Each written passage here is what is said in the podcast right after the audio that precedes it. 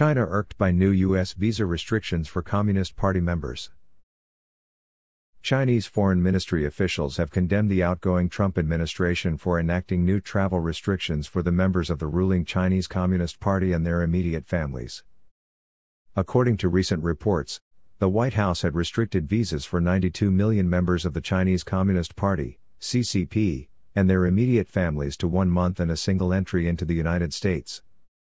Previously, CCP members could obtain U.S. visitor visas of up to 10 years duration like other Chinese citizens who are not Communist Party members.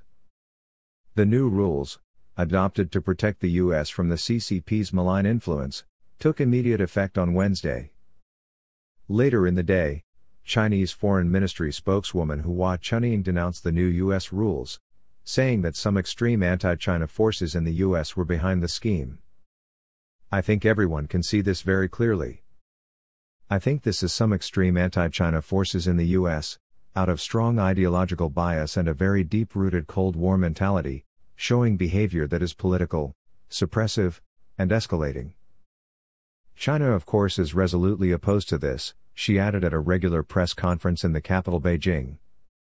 The new visa rules will add to the multifaceted conflict between Washington and Beijing on trade, technology, the origins of the COVID 19 virus, Hong Kong, Taiwan, the South China Sea, and accusations of human rights violations in Xinjiang.